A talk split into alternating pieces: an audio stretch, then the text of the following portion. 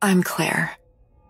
Before I begin my story, I want to tell you all that Ouija boards are probably the easiest way to contact the dead. And I beg everyone to please, please never play with a Ouija board. When I was 17, a junior in high school, a friend of mine named Alice told me that she had a Ouija board, which she got as a joke from a country fair. She claimed that it always worked when she played it with her other friends. So one day, we decided to have a sleepover at her place, just to try it out for fun. Being into the paranormal and having almost no paranormal experiences behind my belt, I was pretty damn excited. Apart from me and Alice, her 15 year old sister Reagan also joined us that night, which wasn't the plan though. Alice's parents were out to attend some dinner party, so it was just the three of us in the big house. After finishing dinner, we sat down in Alice's room. Alice placed the Ouija board in the middle, and just then, the power cut happened. It gave me goosebumps. What are the odds? I hope this isn't a prank, Alice. Reagan got up and looked outside the window. Seems like only our house doesn't have electricity. That's weird. I'll light the candles. We have to wait for Dad to come home so he can fix this. Okay, I'll help you. Alice and Reagan lit up candles around the room and placed one to get a clear view of the Ouija board. We placed our fingers on the wooden heart-shaped cursor, and Alice asked the first question. Is there any spirit with us right now? Without wasting a single second, the cursor moved to yes. I panicked. I didn't move the cursor. And from what I could tell, Alice and Reagan's fingers were barely on it. The cursor seemed to come alive and move literally on its own. My eyes widened in fear, but Alice calmed me down, saying, It's okay. Ask the questions. What is y- your name? The cursor moved to J O H N.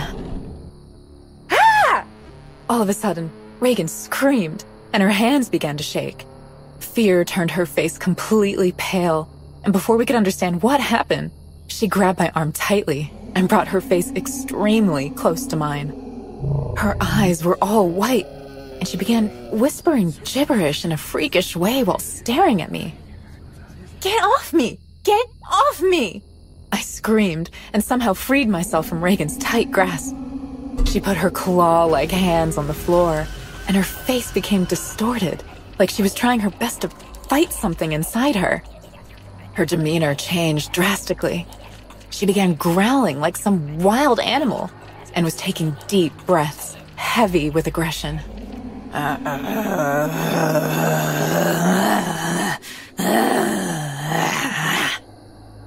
Reagan, what's happening to you? Please, do something! Reagan started rocking back and forth, sitting on the floor, and continued making distorted noises. It was straight out of some horror movie. Alice realized the situation was getting out of hand. Hold my hand, now! I am calling out to John. John, you must leave us. Goodbye! Say it with me, Claire. Goodbye, John! Goodbye, John! We both began screaming goodbye to the spirit. I noticed that Reagan was somehow calming down. Her breathing got normal, and then she fainted on the floor. The power came back right at that moment, and the candles blew out on their own, as if someone extinguished them on their way out. Once the light hit the room, we discovered that Reagan had wet herself. Alice and I sprinkled cold water on her face and somehow woke her up. After waking up, she didn't say a single word and went straight to the washroom. I knocked on the bathroom door repeatedly. I was worried if Reagan felt all right. Alice asked, Reagan, are you okay? Come on, let us in. But she didn't open the door for half an hour straight. When she came out, we were shocked to see her face. She had bruises all over her face as if she was beaten up badly. Her eyes were blood red like she hadn't slept for weeks. Oh my god! I'm going to bed. That's the only sentence that came out of her mouth that night. Alice and I couldn't ask her any further questions. The next morning, We went to her room and found her standing outside the window, staring at the streets. Reagan? How. how are you feeling now? Fine, she replied, without turning her face towards us. Um, I've been meaning to ask you, do you know any John? That's when she turned back at us in one swift motion. Her eyes were wide. A slow, eerie grin appeared on her face. what? Say something! What she did next still scares me too much to sleep. She sat down on the floor like a four-legged animal and sniffed the air like a dog. I better take a shower. I still smell like piss. And then crawled to the bathroom like a baby. That was the last time I went to Alice's house. A few days later, I heard Reagan was suffering from a high fever. Her body was filled with red rashes and her tongue turned black. Alice skipped school for weeks as her family got more worried about Reagan's worsening situation. A month after the Ouija board incident, we were sitting in our class when the principal informed us that Reagan Miller had taken her own life by hanging herself in the house cellar. All the students and school authorities attended Reagan's funeral at our local church. I was standing beside a group of teenagers when I overheard their conversation. Isn't it creepy? That Reagan killed herself the same way John did. As soon as I heard the name John, I knew I had to talk to them. So I approached them and asked, Who's John? What they told me still scares me from sleep. John used to be a 30 year old man who worked in the school cafeteria. He liked Reagan, and one time even tried to flirt with her. But Reagan threatened him that if he ever came near her, she would report him to the principal. Three days after that, John hung himself in his cellar. I still can't wrap my head around this spooky incident. Was it really some dead person's soul that possessed Reagan to make her take her own life? Or was it Reagan's troubled mind that secretly blamed herself for John's death and decided to put an end to her grieving conscience?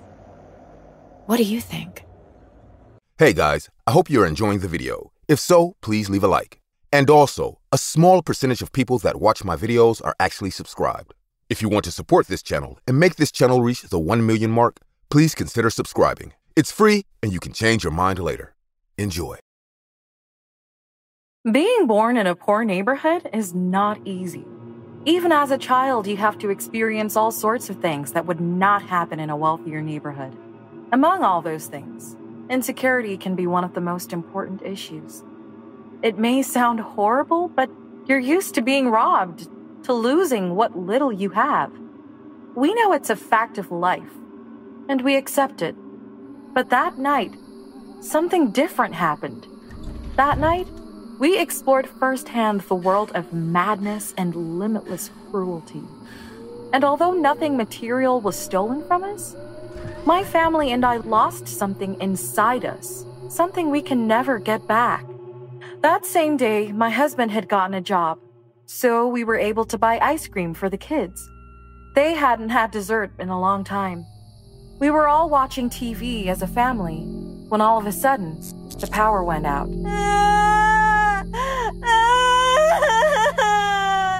easy, easy. The power just went out. It will be back soon, sweetie. Hey, Bobby, do you want to help me check the fuse box? Yes, Daddy. I'm not afraid of the dark. I know you're not, champ, but at your sister's age, you were terrified. You're right. Relax, Ellie. Soon you'll grow up and stop being afraid of the dark, like me. Aw, that is so cute. Come on, boy. That generator won't check itself. When they left, I was alone with Ellie. I lit some candles and left them around the table. I turned on the radio and distracted myself by listening to music. Until out of nowhere, a scream distracted me. It was coming from the basement. Ellie, go to your room and close the door. I'll be back as soon as possible. Yes, Mom. But I'll take a candle. I ran to the basement to see what happened. When I got there, I saw Bobby. He was crying with his flashlight on the floor. My baby, what happened to you? He fell on one of the little cars I told him not to leave on the floor. My knee hurts. Now you see what happens when you don't listen to your father, Bobby? I'm sorry. I know you do. Hey, Bobby, cover your ears for a minute. I have something to say to your mommy. Yes, Daddy. This time I will behave. Abby, there's something that's bothering me. What's wrong? You're scaring me. There's a cut wire in the fuse box. It could have been some rat, or maybe the wires were old. But I don't know. Look at these wires. Don't you think the cut is too precise? Are you trying to imply that there might be someone in the house? I don't know. For now, let's go upstairs together and. Wait a minute. Where's Ellie? I told her to go to her room and lock herself in. Let's go get to her right now. Yeah. Son, Mom and I will go look for your sister in the house. Maybe some bad man came in. You'll stay here with your flashlight and behave yourself. We'll be back as soon as possible. Understand? Yes, Daddy. Look, it's Mr. Rogers. Do you think you can take care of it while we're upstairs? Yes, Dad. I'll make sure nothing bad happens. Greg, are you sure about this? Yeah, I checked the whole place as soon as we got down. There's no one here. We both walked to Ellie's room. Bobby locked himself in the basement. Our son was definitely fearless. When we got there, I gasped and snatched my husband's flashlight. Ellie's door was open, and I told her to lock herself in. I entered the room quickly, and Ellie was in the corner. Near her, there was a six foot two man in a hospital gown pointing at her. She is my daughter. His voice was quiet and calm, but at the same time heavy. Every word that came out of his mouth conveyed peace, but a bad peace, like death. The man turned around, and my husband and I gasped, terrified. His face was all distorted. He had a huge smile, but the look didn't fit his face. His eyes were tetric, twisted, and cruel. She is so beautiful, so sweet. Daddy loves you. In response to these words, my daughter started to cry desperately. I ran to the girl and grabbed her, took her away, and we closed Ellie's door and went to the kitchen running. What just happened? Who, who was that man? We gotta call the police. Yes! We need to get Bobby and get out of here now! Abby, what are you doing with that little girl? That little girl? She's our daughter, you moron! Abby, Ellie wasn't dressed like that. Mom! Dad! Here you are! Sorry I didn't go to my room. I wanted to eat ice cream before it melted. Are you mad? Abby, who do you have in your hands?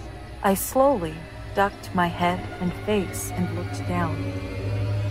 In my arms was not Ellie, but a little girl with one eye. She was looking at me with her one but huge eye open. The little girl was trembling, and before I could understand what was happening, she bit me violently on the arm and let go. Oh! Oh! The girl fell down on all fours, and after looking at us all like a wild animal, she went out the kitchen door. It may be scary, but I wanted to follow her. She was just a child. Abby, where are you going? She's just a kid. She's scared. When I opened the door, the man from before was standing in front of me. Without letting me react, he grabbed me by the hair and dragged me into Ellie's room. My husband and daughter ran in my direction, but this person locked the door with a piece of furniture. Immediately, without saying a word to me, he jumped up next to me and started biting my face. His daughter, who was under Ellie's bed, quickly jumped out from under the bed and also started biting me, but my legs. Ah! Please help me! I thought I was going to die, devoured by that horrendous family. But after a lot of effort, Greg managed to open the door and kicked away the man who was attacking me. As a reflex action, the girl also backed away. My husband grabbed me and pulled me out before the man could jump back in, and I managed to close the door on him. As they both tried to get out of the room, Greg and I held the door, and Ellie, who didn't understand what was going on but wanted to help, put small boxes on the door to block it. After a few seconds, we heard a noise at the window, and the banging stopped. I opened the door as Greg ran to get Bobby, and the room was empty. They had both gone out the window. I went to the hospital to get my wounds treated while Greg went to the police station.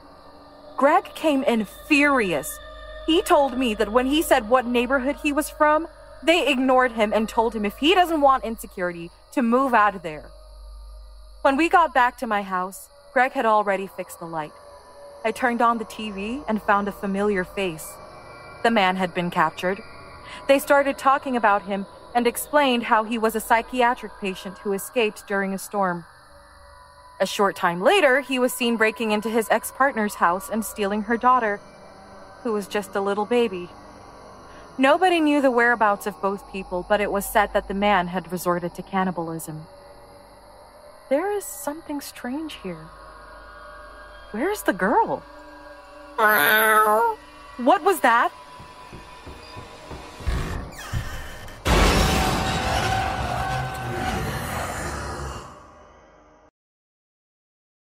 Who was not afraid of the dark during their childhood?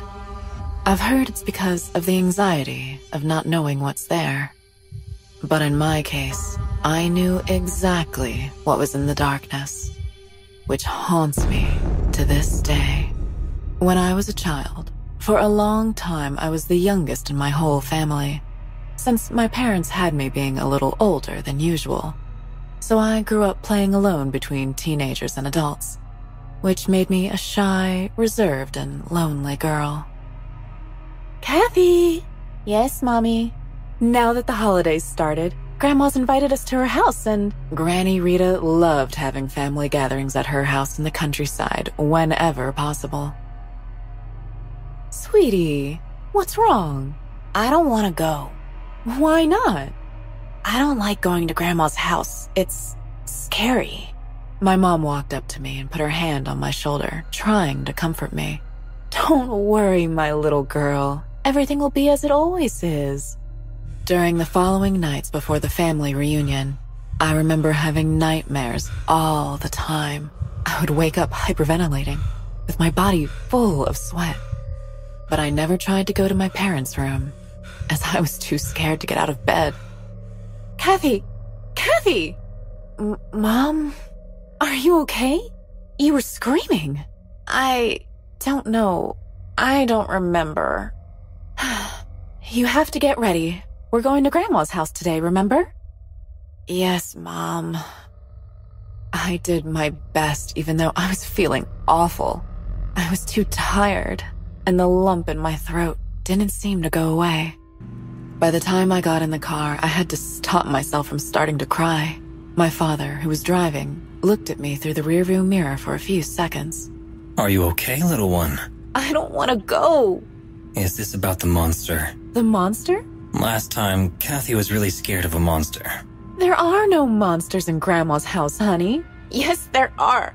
I've heard them, and. I already told you there are wild animals in the forest, but you don't have to be afraid. They won't do anything to you. But, Daddy. Don't worry. I'll take care of you, okay? I promise. Okay. It took us over an hour to reach our destination. My grandmother Rita's house was very big, enough to have space for the whole family for a few nights. When I got out of the car, and once I was in front of it, a bad feeling started to make me nauseous. Without thinking, I ran toward my mom and hugged her tightly. I don't want to go. I don't want to go. Kathy. My dad pulled me away from her by holding my hand. I told you I'll take care of you. Calm down. We can't leave. Grandma will be very sad if she doesn't get to see her favorite granddaughter, don't you think? In response, I just nodded. He and I walked together to the porch of the house where my mom rang the doorbell. It didn't take long for Grandma to come out and greet us. Kathy, my sweet little girl. For the next few hours, I played with my toys by myself and even helped my grandmother bake some desserts. I was doing whatever it took to not think about the monster. When night fell, the house was already filled with basically the whole family. I'm sure Jeff and Bruce. My grandmother was talking to one of my aunts, but I interrupted her. Can I have coffee, Granny? Of course not, my sweet Kathy. It's not good for your young body. Quickly, she walked to the kitchen and brought me juice and some cookies. Have this instead. Sadly, I grabbed those things and went to sit at the table while doing my best not to fall asleep. Kathy, what are you doing sleeping here? I'll, I'll take you to a bedroom. No, the monster! I'll leave the light on, okay? So the monster won't get close. My dad turned on the lamp. I lay down on the bed. He didn't take long to cover me with the blanket and give me a kiss on the forehead. Everything will be fine. Monsters only appear in the dark. Once my dad left the room and closed the door, I stared at the ceiling. I remember thinking he was right. The monster had never appeared during the day. So I relaxed and slowly began to close my eyes. But all of a sudden, everything went dark. No! Dad! Dad! The monster! Dad! I began to look from one side of the room to the other, trembling as I waited for my dad or mom to arrive. At one point, I heard a creak. It was the door opening slowly. Dad? I stared at the space between the door and the outside, looking for a sign that it was him. But instead of what I expected, red eyes suddenly appeared. They were glowing in the midst of the darkness. There wasn't much I could tell due to the lack of light, but I knew it was the monster. Please, Instead of leaving, I clearly heard his footsteps as he entered the room. I didn't think the situation could get any worse until the door creaked again, and I saw another pair of glowing eyes. At that point, my breathing started to get so loud that I had to cover my mouth with one hand while pulling the blanket over myself with the other. It never worked, but there was nothing else I could do. From one moment to another, I felt a strong blow on the bed. Ah! One of the two monsters had dug its claws near my foot. He was very close to me. Stop! For an instant, all was silent. I thought it was over. When I heard him again. What are you trying to do, pathetic girl? As the monster spoke, its voice was getting further away from me. I want to hear you cry. it's like food to me. The other monster kept digging its claws into the bed. In fact, he did that so many times that he tore up the blanket. In the blink of an eye, what was left of the blanket had fallen to the floor. That's when I saw it. One of them, the biggest, was right next to me, with an expression as if he was extremely hungry and desperate. My crying seemed to truly be like food for him, but I couldn't even make a sound, as I was frozen like a statue. If you don't cry, we'll have to hurt you. I started crying as soon as I felt the other one, the tallest moving its sharp claws on my foot. Please. I saw their bodies as dark as a shadow, covered in fur and scales before closing my eyes. But as suddenly as they had gone out, the lights came on. I stopped breathing for a moment when it hit me. They had the faces of my cousins, Jeff and Bruce. Finding out what those monsters really were wasn't much better, since I realized that in reality, there is something worse than creatures with claws and fangs. Sick people who feed on the suffering of others.